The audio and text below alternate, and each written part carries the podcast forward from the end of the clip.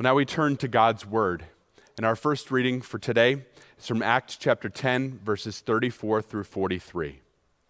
Then Peter began to speak. I now realize how true it is that God does not show favoritism, but accepts people from every nation who fear him and do what is right. You know the message God sent to the people of Israel, telling the good news of peace through Jesus Christ, who is Lord of all. You know what has happened throughout Judea beginning in Galilee after the baptism that John preached, how God anointed Jesus of Nazareth with the Holy Spirit and power, and how he went around doing good and healing all who were under the power of the devil because God was with him.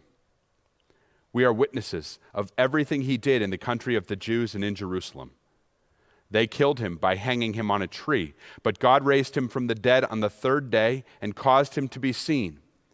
He was not seen by all the people but by witnesses whom God had already chosen, by us who ate and drank with him after he rose from the dead.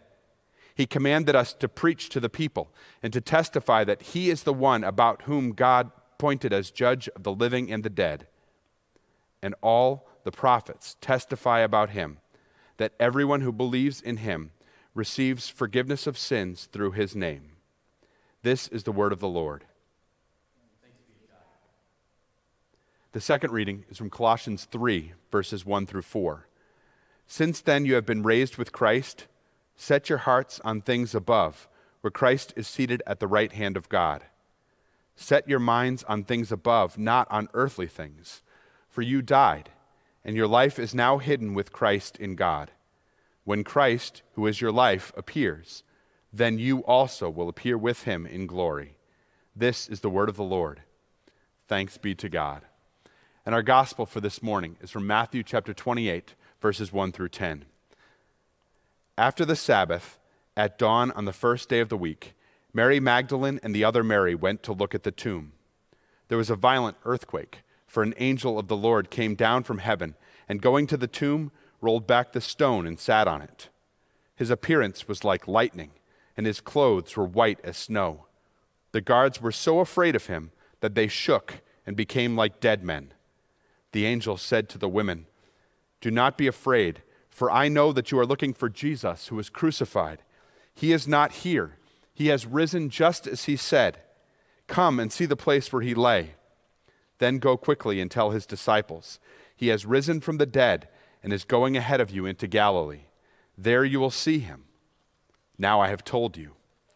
So the women hurried away from the tomb, afraid yet filled with joy and ran to tell his disciples. Suddenly, Jesus met them. Greetings, he said. They came to him, clasped his feet, and worshiped him. Then Jesus said to them, Do not be afraid. Go and tell my brothers to go to Galilee. There they will see me. This is the gospel of the Lord. Praise to you, O Christ. Well, happy Easter, everyone, and thank you for joining us for our Easter worship. Uh, we're going to begin by using the greeting that Christians have used for centuries at Easter time. I'm going to say the first part, and you respond. It's Alleluia, Christ is risen, and then you respond by saying, He is risen indeed, Alleluia. Now, let's do that with gusto, with joy in our hearts. Let's let the neighbors hear you. Don't scare the dog, all right? Alleluia, Christ is risen. He is risen indeed. Alleluia. Our theme this year is rejuvenation. Now, that's an interesting word. For something to be rejuvenated means that it needs to be brought back to its original condition, to be renewed, to be made right and whole once again. And I tried to think of something in our house that has experienced rejuvenation, and I came up with my wife's ice skates. Now, these skates are more than 42 years old. We got them uh, as newlyweds, and uh, they weren't expensive. They're not great skates, but they're leather and they fit her, and uh, she's still using them at our age. Uh, they're comfortable for her, so to keep them going, to keep them rejuvenated, we've had to, to bring them to several different cobblers over the years and to who have uh, reconditioned the leather and done other things to make sure that they still work. Rejuvenation. Well, if there's One thing that needs to be rejuvenated right now in our society, it's us. We've learned so much about this COVID 19 pandemic, and one of the things that we've learned is that we are so vulnerable. Uh, we are breakable. Uh, we aren't as smart as we thought we were. We aren't as sufficient as we thought. Our medical technology, while so awesome in so many ways, has not been adequate enough as we thought for this crisis. To put it simply, we, we're broken. And we look around and we realize that we're not in control. The effects of sin that we see in our world and this brokenness is just as bad as when Adam and Eve, our first parents, sinned against God. Yet we are here today, meeting again underneath the cross, realizing that even though we are broken, that as we celebrate this Easter with millions and even billions of Christians around the world, there is hope because there is rejuvenation. There is new life, abundant life in the Lord Jesus Christ, who not only died for us on the cross of Calvary, but then who rose again on the third day. For Alleluia, Christ is risen. He is risen indeed. Alleluia. It's in our Easter gospel lesson for today that we see this whole process of rejuvenation taking place for those first believers. In fact, uh, we see that re- there is rejuvenation, first of all, in spite of darkness. Verse 1 of our text today in Matthew 28 says that after the Sabbath, at dawn, that is, while it was still dark, on the first day of the week, Mary Magdalene and the other Mary went to the tomb. It was dark. Not just because the sun was just now starting to come up in the east, it was dark because of their emotions of their spiritual disappointment. Here they had witnessed the one whom they had hoped and believed was the promised Messiah who had come to, to save them and to, to usher in the kingdom of God. And here he is, dead, lifeless. Understandably, they were discouraged and despondent and depressed, expecting as they went to the tomb to find this lifeless remains of a friend and a teacher, most likely in a tomb that was sealed behind a big rock. Dark prospects. Have you ever faced dark prospects? I don't need to remind you that the human toll of the current pandemic seems to be getting worse each day, at least in our community.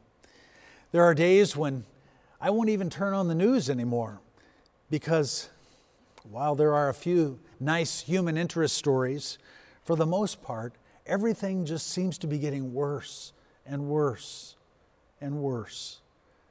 More people are getting sick, more people are dying. And we are told that it's only a matter of time before each of us will know somebody who has been affected by COVID 19. And if the physical toll isn't enough, the prospects are dark economically. Millions of Americans are now unemployed. There are many people in our own congregation who have lost their jobs. Uh, it only promises to get worse in the next few weeks and months. Savings and retirement funds have been just shrinking rapidly. Trillions of dollars have been lost in our economy. Physically, economically, and even emotionally, we are facing dark prospects being holed up in our homes. While it's nice to be together as families, that causes friction in itself. There are other family and friends that, that we may not be able to see or, or to give a hug or a handshake to. We're being denied, even this weekend, from singing our Alleluias face to face with one another that Jesus is alive. And the result is it's starting to bring people down. You can see it in their faces. In fact, we wonder, along with God's people of old, how long? When's this going to end?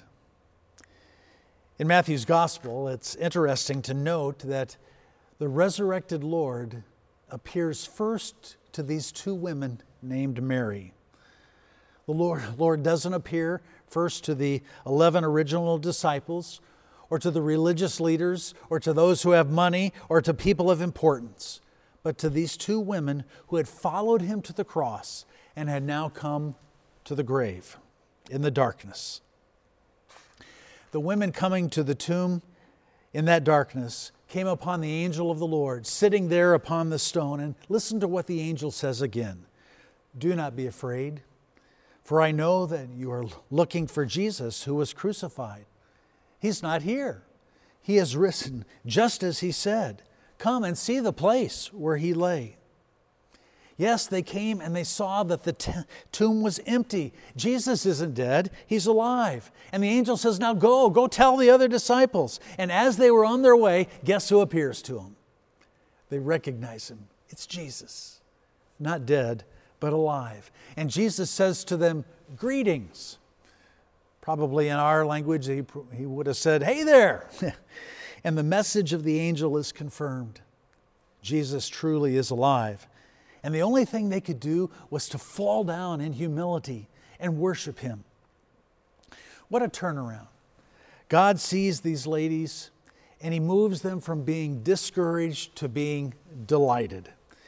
You see, with the Lord Jesus Christ, there is rejuvenation. We come back to life, even in the midst of darkness.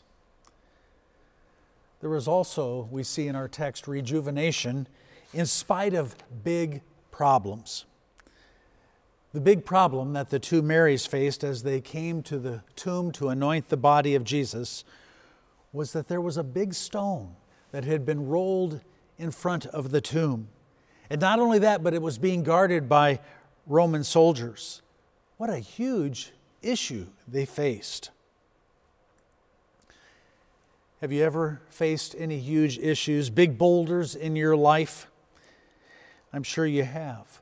Times when you weren't sure how or when that boulder would be moved out of the way. Well, our text tells us that when the women got to the tomb, the Lord had already moved the, the big boulder away. The stone was moved.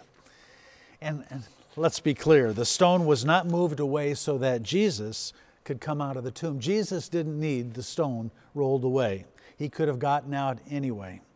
No, the big stone was moved so that his followers could look into the tomb and know for certain that Jesus was not dead, but that he is alive. This is one of the great rejuvenating facts of the resurrection. And this, that's this that the certainty of Christ's resurrection that we celebrate assures us that through our faith connection to Him, we have a sure and certain hope that problems don't have to be the best, get the best of us we have the hope that things are always going to get better. That by His grace, either the Lord's going to move that big stone that we face, or He's going to give us the strength to be able to handle those problems. That's why the Lord speaks to the prophet Isaiah in Isaiah 40 when he says, Those who put their hope in the Lord will renew their strength. In other words, the assurance of Jesus and his victory means that we can be rejuvenated, renewed, and made whole by the Lord even as we face our boulder sized problems. And you say, well, how does the Lord work? What is it that causes all these wonderful things to happen in our lives? Well, we are rejuvenated as a result of God's resurrection power. You know, it looked like Satan had won the victory over God. Jesus was dead. The tomb was sealed. Yeah, it seemed as though that power of Satan and the grave were too much for the power of God. But there the angel was and said, I know you're looking for Jesus who was crucified. He's not here, he's risen. And the resurrection proves that Jesus, as true God and true man, is all powerful. And just as Jesus is powerful enough to come back from the dead and defeat Satan and sin and even death, he is also then powerful enough to handle anything that faces you in your life. I got a kick one time out of a, out of a confirmation young man. Uh, I was waiting with him for his parents to pick him up after class, and uh, they, were, they were delayed for some reason or another. And as we were talking, I uh, issued a challenge to him. I, I said, Tell me one thing that, that, that you hope God is powerful enough to do for you in your future. And that's, that's a big question for a, for a 13 or 14 year old. Uh, and about that time, I pulled out a Snicker. It was close to dinner time. I says, "You can have this candy bar if you can just tell me one thing that you think God is powerful enough to do for you." And that's when he turned the tables on me. He was pretty sharp. And he said, Pastor, if you can tell me one thing that God cannot do, I'll buy you a whole bag of Snickers. Yes, God in his power, the resurrection power. In fact, the Apostle Paul writes, he says that his greatest desire is this. He says, I want to know Christ and the power of his resurrection. Because the rejuvenating power of God is available to us as a result of the victory that Jesus won. And so that whatever you're going through, the power of God is yours. And that you can trust Him enough to know that He is sufficient for every one of your needs. That's what the Apostle Paul was told as he was lamenting his thorn in the flesh and he even prayed about it multiple times. And what did Jesus say to him? He said, My grace is sufficient for you, for my power is made perfect even in your weakness. There is rejuvenation in the resurrection power of Jesus Christ. And finally, there's also rejuvenation as a result of God's promises. Again, I go back to the message of the angel. The angel said, You are looking for Jesus who was crucified. He's not here. He has risen just as he said, just as he promised. You see, when Jesus died, all that God had promised, all the way from the Old Testament, all the way through, all the way through this time in the Gospels, all that God promised was waiting in the balance waiting to see what happened. Nature was waiting, heaven was waiting, the disciples, his, his followers were, were waiting. We know that Jesus had said earlier in the Gospels that the Son of Man would indeed suffer and die. And then he promised, he says, but on the third day, he will rise again. Would God sacrifice his Son not to bring him back? No. He promised that he would. And as a result of Jesus coming back to life, we know that the promises of God are absolutely true, that Jesus really can forgive sins, that He really does take us to be with Him forever in eternity. God kept His promise. And as a result, there is rejuvenation, new life, again, for all those who place their trust in Him. And you can be assured that Jesus keeps his promises for you. And there are three things that you can hang your promise, hang your faith on today. Three promises that I want you to be assured of. First of all, you can be absolutely assured that you are forgiven from your past. You know, every one of the disciples realized that they had hurt their Lord. They had deserted Jesus at the time of his greatest need. And that past could have haunted them for the rest of their lives had not Jesus risen from the grave. But he's alive. And all that talk about forgiveness, then, as a result, through him, was true. So that no matter what is in your past, the victory that Jesus won for you by his death and resurrection means that you are forgiven. In the great resurrection chapter, then, uh, of the epistles, in 1 Corinthians 15, verse 17, Paul writes, If Christ had not been raised, your faith is futile, and you would still be in your sins. But the fact that Jesus lives, as a result, Paul celebrates in Romans 8, verse 1, he says, There is therefore now no condemnation for those who are in Christ Jesus our Lord. Through your faith in Jesus, you are forgiven. Early in our worship, we confessed our sins. We receive that assurance through the very power and promise of God that we are forgiven by God's grace in the name of the Father, the Son, and the Holy Spirit. We know that the very presence of that resurrected Christ in our hearts and in our lives assures us that we are forgiven of our past. Secondly, what can we be sure of? The second promise is that we can have joy for the present. Verse 8 says that that after hearing the message of the angel at the empty tomb, what did the women do? They ran and they told the disciples. And it says in our text that they were filled with joy. That's what happens when you meet the living Lord Jesus Christ and you put your trust in Him. There's a joy in your life, even in spite of circumstances, in spite of all the bad things that can happen. There is joy in knowing that while we aren't in control, that God's in control. There is joy in knowing that with, as a result of, of our relationship with Him, that there is always a bright future, that yes, this too shall pass. A sure sign of that joy uh, from the gospel writer uh, tells us that, that the women, upon le- leaving uh, and learning that Jesus was alive and not dead, they were filled with joy. And what did they do? It's, Matthew tells us that they ran and they told the disciples. You see, good news doesn't walk, it always runs. That's what happened when my grandson Charlie was about three years old and we were fishing. You know, he was holding the rod, I was helping him.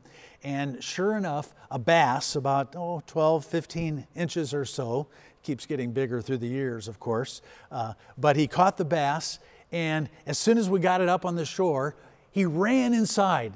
He said, Grandpa, hold this. And he ran inside and he wanted everybody in the house to know and to see. Come and see. Come and see the fish that I caught. You see, that's the joy and excitement that happens when you know the truth. That God loves you the way that you are, and that by His grace and His undeserved love, He gave His life for you and He rose again for you, that your sins have been defeated so that there is joy. Joy so that you don't have to live in the gloom and doom of this world because you know that the victory has already been won, that the Lord has everything under control, that we have a, a bright future, and that things are going to get better. And the final promise that you can be absolutely assured of is that you can have a resurrection hope for tomorrow. One of the comforting additions to our campus at Carmel, Cornerstone Carmel, uh, is the resurrection statue that's in the courtyard of our prayer garden. This 10 foot statue, as you can see, has Jesus with his arms outstretched as an invitation to come to him. And at the base is the assurance that he spoke to his friends at the death of his friend Lazarus. Jesus says, I am the resurrection and the life. The passage goes on to say then, Jesus says, Whoever believes in me, even though they die, yet shall they live. And whoever lives and believes in me shall never die. Now, he wasn't talking about physical death, he was talking about spiritual death. He was talking about eternity there. And God made promise that be, made the promise that since Jesus rose from the dead, that those who attach themselves to him, those who know him as their savior, also have that same assurance that we're going to be with him in everlasting life. He is the resurrection and the life. And so, even as we pass through this dark valley right now of the shadow of death in our world and in our nation and even in our community, our hope is based on a sure horizon for tomorrow. And that is what Easter does for us. Since Jesus defeated death, we have the assurance of an eternal future that whoever, whoever believes in him shall not perish, but have what? Say it with me everlasting life.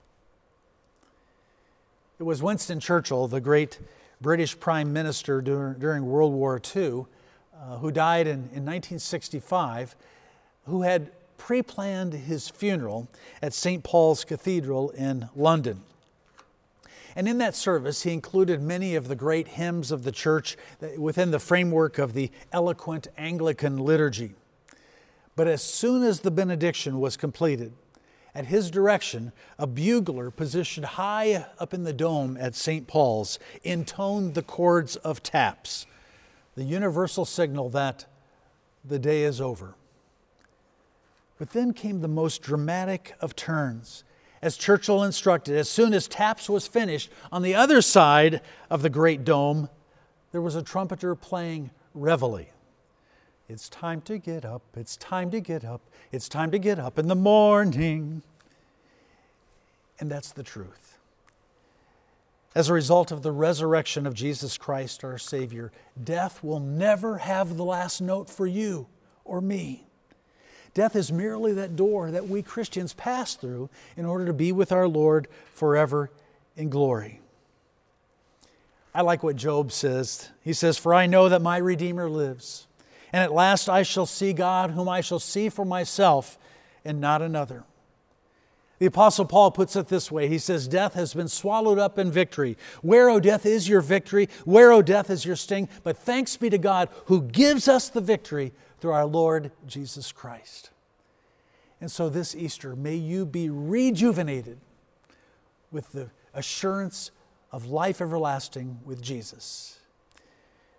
Alleluia. Christ is risen. He is risen indeed. Alleluia. Amen and amen.